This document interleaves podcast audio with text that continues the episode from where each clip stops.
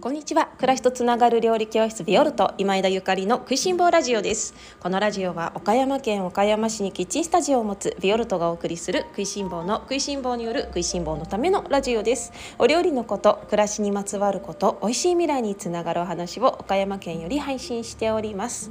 皆様おはようございます。料理家の今枝ゆかりです。本日は5月19日木曜日です。いかがお過ごしでしょうか？今日は育児の疑問虫歯って体質環境？食べ物？というテーマでおしゃべりをさせていただきます。皆様おはようございます。いかがお過ごしですか、えー、料理教室ビオルトは昨日からキッチンスタジオでのレッスンがスタートしました。えっと私今あのこのラジオにいつも前日の夕方撮っていることが多いんですけれども今日ねキッチンスタジオのレッスンが終わってお片付けをしてでふーっとねあのお家に帰る前のこのまどろみの時間に あの収録をしてるんですね。久しぶりのレッスンででこの後あのラジオを撮ってるんだけれどももう声がね出る出る。声が出るなーなんて思ってますね。一日ずっと喋ってたから発声練習ねバッちりでこの食いしん坊ラジオを今収録してるところです。以前は朝ね起きたてのと起きたてでラジオを収録していたこともあったんですけれどもなんかねやっぱりそうすると寝起きだから喉が開いていないんでしょうね。なんかなんかなって思ったりとかあとはリスナーの方から「ゆかりさん今日は元気があんまりなかったですね」とか言われることとかがあったりとかして「いやいやいやいやそんなわけじゃないんだけどやっぱ朝はねさすがにあのいくら私だってこのテンションではね 喋れない喋れないので、うん、まああの100%の元気をお届けするのであれば朝よりも、まあ、お昼過ぎの方が私らしさをお届けできるのかなと思ってあの夕方撮ることがね多いんです。まあ、とはいえゆかりさん朝向きな声だよねなんて言ってくださる方が多くって嬉しいんですけれども朝聞いてくださる方ねもうなんか朝6時にアップするんですけど6時過ぎにすぐにね聞いてくださる方がいっぱいいらっしゃっていやもう本当にねなんか朝から聞いてくださってありがたいなと思うし皆様のこのね朝の始まりにあの 元気がね出るようなお話をしなくちゃななんてね今日も張り切っていますよいつも聞いてくださってありがとうございます。で料理教室がね始まりました。今月は身近な発酵料理と初夏の一汁三菜というテーマです。ご参加くださった皆様いかがだったでしょうか？えっと、私はですねイタリア料理を主に若い頃習ってきてしばらくイタリア家庭料理教室であのレッスンをねしていたんだけれどもある時ふとねあれれ？なんかみんな日本のお醤油とかお味噌とか調味料のことを意外と知らないんだなっていうことに気づいちゃったんですよね。であのイタリア料理のスパゲッティだったりとかスープだったりとかマリネだったりとかを教えてねみんながそれをお家で作って美味しく出来上がって家族と楽しんでいただくっていうのはもちろん嬉しいことなんだけれどもでも私たちのねこのベースである和食がおざなりになってしまっているのに和食のことあんまり知らないのにイタリア料理ばっかりお伝えするっていうのはなんか違うなっていうふうに思ってしまってそこからイタリア家庭料理教室っていう名前を取ったんですね。まあ、今は家庭料理教室という名前であの皆様にお料理をお伝えさせていただいていてで先月は家庭料理ですからね韓国のあの家庭料理をお伝えしたりとか3月は朝ごはんをお伝えしたりとか、まあ、そんな風にねレッスン組んでいます。そして今月は発酵料理ということなので和食メインで皆様にあの美味しい美味しいお料理を、えー、お召し上がりいただいているんですけれども今月はですね、まあ、5月岡山今グリーンピース岡山の人はアラスカって呼ぶんですけどグリーンピースがねだんだんこの最盛期に入ってきましたね。あの昨日ちょうどいつもあの懇意にさせていただいています農家さん牛窓の方で牛窓じゃない奥か瀬戸内市の奥という地域で、えー、こちらも自然栽培で農業をされているワッカファームさんにお野菜をたっぷり注文させていただいてプリッぷりのグリーンピースが届きました。いやいやいやいや美しいもう見てるだけで本当に元気が出ますね。あとはまん丸に太ったあの玉ねぎだったりとかそれからねレタス類ですね。今年の春はちょっとあの天候があの温度が低かったから結構葉物もねあの残ってていい感じなんておっしゃってたんですけれどもこうやって農家さんとねこの四季を通じて畑の様子をお伺いできるっていうことは本当に嬉しいことです。しまたあのお野菜をね分けていただけることめっちゃ嬉しい。本当にあのなんていうのかなもうあの分けていただく分けていただけることって本当に嬉しいことだなと思いますね。いつもありがとうございます。そして皆様ね昨日あのラジオでもおしゃべりしましたがぜひお野菜どこで買おうかななんてね迷うことが多い方農家さんのねあの定期便試してみてくださいね。であのそんなグリーンピースを使った豆ご飯とかこちらもねあの発酵料理というテーマですから発酵調味料を使ったねあのちょっと変わった豆ご飯をご紹介させていただいたりとかそれからお味噌汁ですね。お味噌汁も私たちの暮らしに欠かせないものですけれども今回はちょこっと変わった作り方を、えー、する焼き玉ねぎのお味噌汁。焼き玉ねぎのお味噌汁の ご紹介。それから、えーと、酢の物。アジを三枚おろしして筋目してでそちらをビオルト風にちょこっとおしゃれにサラダ仕立てにするようなあの初夏のね美味しい美味しいお魚料理だったりとかそれからこちらも発酵調味料である豆板醤を入れた、えー、シューマイですね。こちらもとても好評です。プリプリ本当にしわなんかふわふわでふわふわプリプリで美味しいですっていう声をねあの昨日聞かせいただいて嬉しかったんですけれどももあのシューマイもまあみんな作るのかなシューマイって買う人も多いの、まあ、我が家は断然作る派なんですけれども美味しいシューマイのねレシピご紹介させていただいています。他にもあのデザートですねデザートは自分で作る発酵レーズンバター。こちらもうあの一緒にお料理をねあの作るのにアシスタントの方にいつもお手伝いしていただいてるんですけれども今回あのアシスタントの方も「えゆかりさんこの発酵レーズンバター私も今日お家に帰って作ります」って言って「ね帰りに生クリーム買って帰ります」って帰られましたけれども発酵レーズンバターもねとてもあのお家で作る発酵お家で楽しむ発酵の洋風バージョンとしてとても楽しいね。あのレシピなんですよね。まあそんな感じで今回は発酵をテーマにレッスンをお送りしております。キッチンスタジオでのレッスンご参加の皆様楽しみにお待ちしておりますね。そして、えー、オンラインチームの皆様いよいよ本日、えー、皆様にとご登録のメールアドレス向けに、えー、詳細の方をお送りします。明日の、えー、00時から深夜から、えー、パスワードを入れていただくと見ることがができますのでぜひぜひゆっくりとあのご堪能いただけたらと思います。ビオルトのオンラインレッスンは毎月定期購読していただくオンラインチームの皆様とそしてあのあ今月は買ってみようかなみたいなねあの単元ごとにご購読いただける単発購入どちらでも可能でございます個人的にはオンラインチームにご参加いただいた方が無料で Facebook のオンラインサロンに入っていただけますのでむちゃくちゃあの推しなんですけれどもまあね皆様いろいろなご事情ある方もいらっしゃると思いますので単発でもねあのお答えできたらいいなと思って単発でも販売させていただいてるんですね。でここからが超大事なんですけれども単発でレッスンご購読くださる方、えー、今後からちょっと大きな変更がございます今後から大きなご変更がありますえっと、今後特に明日からですね5月20日から今まで発売したオンラインレッスンの過去回発売してから1ヶ月以上経った過去回はすべて一律4000円にさせていただこうと思っております。えっと、この前までは3 0あ今日まで今日まではですね今日までは全部3850円なんですけれども明日からは発売して1ヶ月経ったものは、えー、っと4000円にさせていただこうと思うの。ですのであの何が言いたいかというと今までの過去回をあの買わな買いたいな気になってたなっていう方は是非今日までにご購読いただくとお得でございます。そしてオンラインチームの皆様もサロン内にクーポン券をあの発行してますのでぜひそちらをお使いになって今日までにねご購読いただくのがおすすめです。で明日発売のオンラインレッスンなんですけれどもこちらはねあのまあ定価は4000円なんですけれどもあのせっかくですので旬のうちにあのご購読いただける方は割引制度を作ろうかなと思っていまして発売日から月末まで5月末ば5月末ですね。5月末までにご購読いただいた方はなんと10%オフ。3600円。今より安くなります。今より安くなる。月末までね。あのに買ってくださった方は10%オフで3600円。そしてあのー、来月6月1日から19日までにご購読くださった方はそれでも5%オフの3800円にしようと思っていまして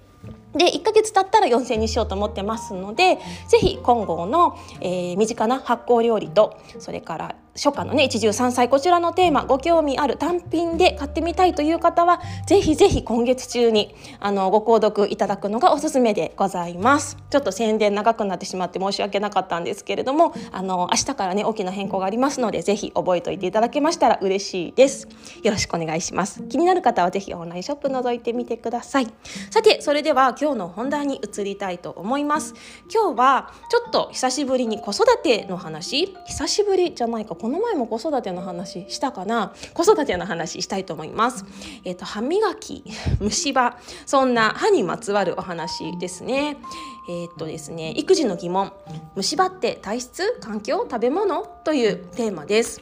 私これずっと気になってたことなんですね。それはねうちの子供たち虫歯がないんですよ。毎回毎回学校の検診があるたびに今度こそは虫歯があるって言われるんだろうか今度こそ言われるに違いないと思いながら子どもたちの学校の帰りを待つんですけれどももう長男が高校1年生次男が中学1年生になったのにもかかわらず彼らは虫歯がゼロなんです。これってどういうことなんだろうというふうにずっと思っていてね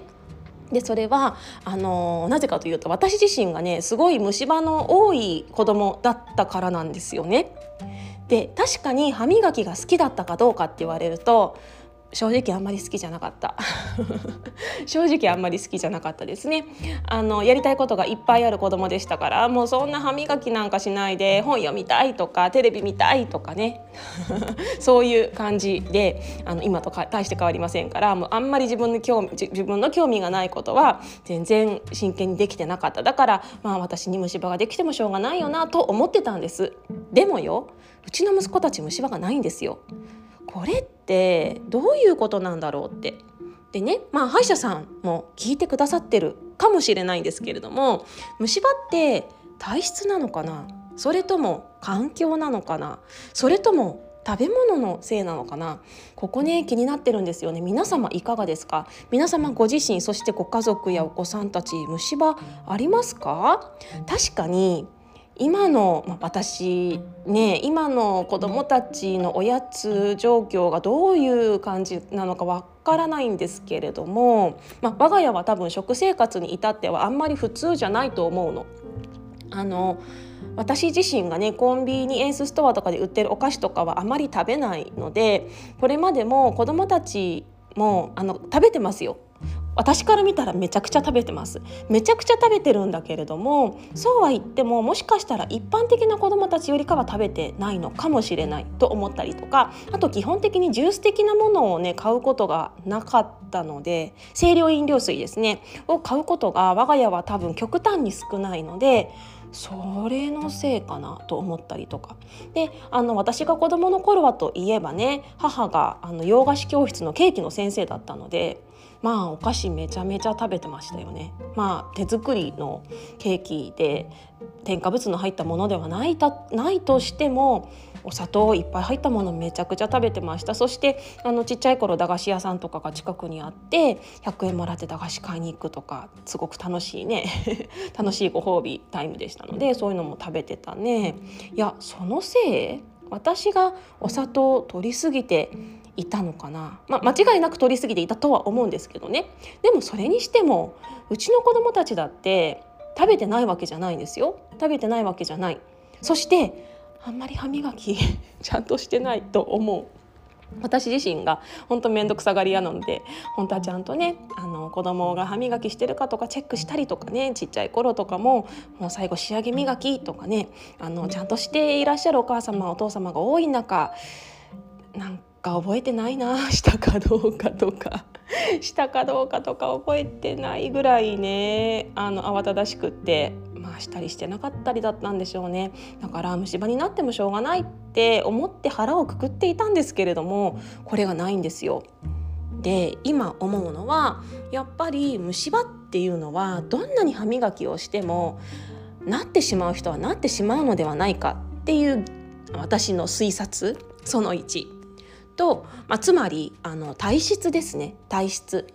でちっちゃい頃によくあの虫歯菌が口に何歳までに入らなければあの虫歯にならないなんていういや逸話なのか都市伝説なのか本当の話なのかそれちょっとわからないんですけどもそういうのも私聞いたことがあってあのちっちゃい頃はね口移ししない方がいいとか親がつく使ったお箸で子どもたちにそのまま食べ物をあげない方がいいとかそういう話も聞いたけどでも私虫歯あるからあったからだから口の中は全然虫歯菌的なねあのもう確実に子どもたちには私の菌は入ってるわけなんですよね。だけどそれでも虫歯ないってことはめちゃめちゃバリアが強いんですかね。どうなんですかね。まあさすがにここまであの高校生になってもね虫歯がないってなると、まあ、相当強いなと、まあ、ここからねもちろんあの虫歯みたいなものができる可能性はもちろんあるとは思うんですけれども私が高校1年生の時はもうすでにめちゃくちゃあってもう治療の歯ばっかりでしたからね。それを考えると羨ましいなって思うんですよね。なのでねもしあのお子さんの虫歯とかで悩まれている方がいらっしゃるとしたらあこういう人もいるんだなみたいな風にちょっと覚えておいてほしいなと思います。あのちゃんと虫歯磨きをしてない子供でも意外と虫歯のない子がいるだからそれはあの歯磨きがちゃんとできてないとかだけじゃないんじゃないかなって理由の一つとしてね思うんです。もちろん歯磨きをしっかりすることで虫歯は防げるのかもしれないんですけれどもそれあの全てじゃないなっていう、まあ、私の推察。まあ、とはいえあのお砂糖ですね特にこの白砂糖の類白砂糖っていうのはあの精白されていてミネラルがね全くありませんからねあのもちろん体には負担ですよね。食べ物っていうのはまあ、白米とかも確かに精米するので、まあ、その辺り何ともね言い難いですけれどもその丸々食べ丸々食べることでしっかりとその一物全体っていうのしっかりとその食べ物のエネルギーを100%吸収できるっていうものですからそのお砂糖の場合は特にすごくパワーの強い食べ物でそしてそれをあのかなり生成してミネラル分が全くない状態で食べ続ける。しかも量がねかなりの量を食べ続けるっていうのは、まあ、体に負担がねあのあるに決まっていますので、まあ、虫歯に、まあ、ならないとは言えないのかなと思います。言えないのかなと思います。もしかしたらうちの台所には白砂糖がないのでもしかしたら白砂糖を食べてないからっていうのもあるのかもしれない。いやもう本当に推察でしかないですね。この虫歯ができるできないっていうあのー、研究っていうの？これがどこまでね今解明されてるのかも全然わからないで今話しているのでもしねあの歯医者さん 歯医者さんの方で何かあの今時の最新情報があったらねまた教えていただけたら嬉しいなと思うんですけれども。まあとはいえねあの清涼飲料水的なジュースですね。ああいうジュースの類ってすっごいお砂糖入ってるじゃないですか。特に炭酸の入ったもの。炭酸の入ったものって炭酸抜けるとめちゃめちゃまずいですよね。炭酸抜けるとうわあんまっていう。ねですよね。アイスクリームとかもそうですけど冷たいから食べれるけどあれ溶けたらめっちゃ甘いじゃないですか。だからその炭酸だったりとか冷たさだったりだったりにね砂糖のあの量っていうのはかなりごまかされてしまいがちなのであの清涼飲料水はねあのお子さん、まあ、大人もね同じなんだけれども習慣にしないのしない方が私はあの個人的には絶対的にいいんじゃないかなとは思っていますね。あの今の季節でしたらやっぱりそうですね麦茶とかもあのこれからね夏に向けて体が欲しますしそれから、えー、とそうね緑茶の季節ですね。緑茶も美味しい季節に入りますよね。あの子供たちがもちろん緑茶をねずっと飲み続けるっていうのはあの胃にもねそれからカフェインもね入ってますのでもう常に飲むものとしてはふさわしくないのかもしれないんですけれども例えば麦茶ばっかりで飽きるんであればそのハーブティーなんかもねステビアっていう甘いハーブがあってそれが入ったようなお砂糖じゃないねものもあるしそれから、えっと、今月はその身近な発酵料理と一汁三菜というテーマでレッスンしてるんですけれどもその米麹ですね米麹を糖化させた甘酒のようなものなんかはお砂糖じゃないけれどもかなり甘みがあるじゃない？でこういうものでバナナジュースを作ってあげたりとかヨーグルトジュースをね作ってあげたりとかいちごジュースをね作ってあげたりとかそういう楽しみ方もいいのではないかななんて思っているんです。あのまあ、我が家の子どもたちが虫歯がないっていうことを盾にして